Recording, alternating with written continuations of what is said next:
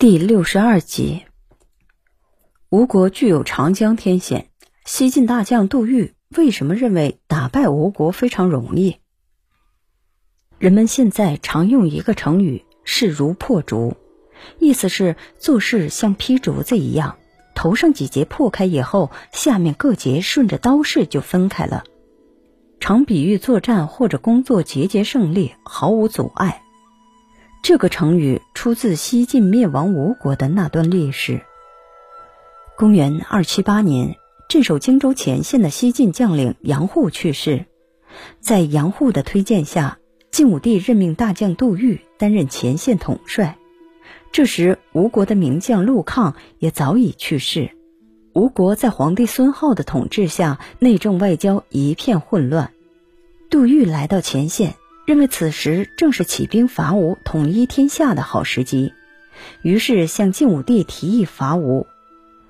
晋武帝让朝中大臣讨论伐吴建议，部分大臣认为吴国还有一定实力，不宜轻举妄动。晋武帝有些犹豫，杜预得知后给晋武帝写信说，如果不趁机进攻，就是给吴国喘息休养的机会，以后要灭亡吴国就困难了。晋武帝这才下定决心。公元279年，晋朝正式出兵伐吴。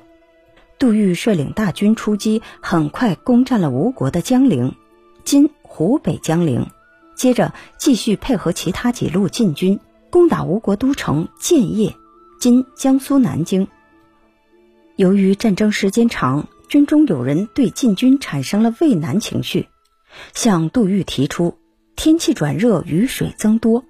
北方士兵不服水土，容易感染疾疫，应该等到冬天再继续进军。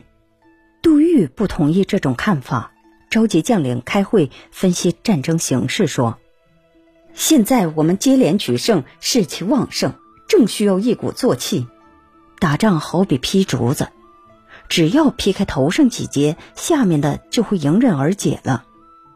而西晋的另一位大将王浚则率军从西川顺流而下，进攻吴国。在晋国大军的夹击下，公元280年吴国灭亡，三国分裂的局面正式结束，晋朝统一中国。杜预虽然是当时著名的军事统帅，却不是一位猛将。史书记载，他几乎没什么武艺，连骑马都不会，射箭技术也很糟糕，但是他熟知兵法，富有军事谋略，因此没有军事活动，朝廷都要招他参谋规划。而杜预在其他方面也有很高成就，他精通儒家的典籍《左传》，又懂得天文、地理、法律、音乐、文学等各种知识，被当时人称杜武库，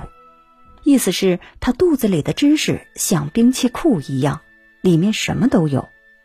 杜预堪称一位难得的文武全才。您刚才收听的是《军事外交》，中华文化10万个为什么，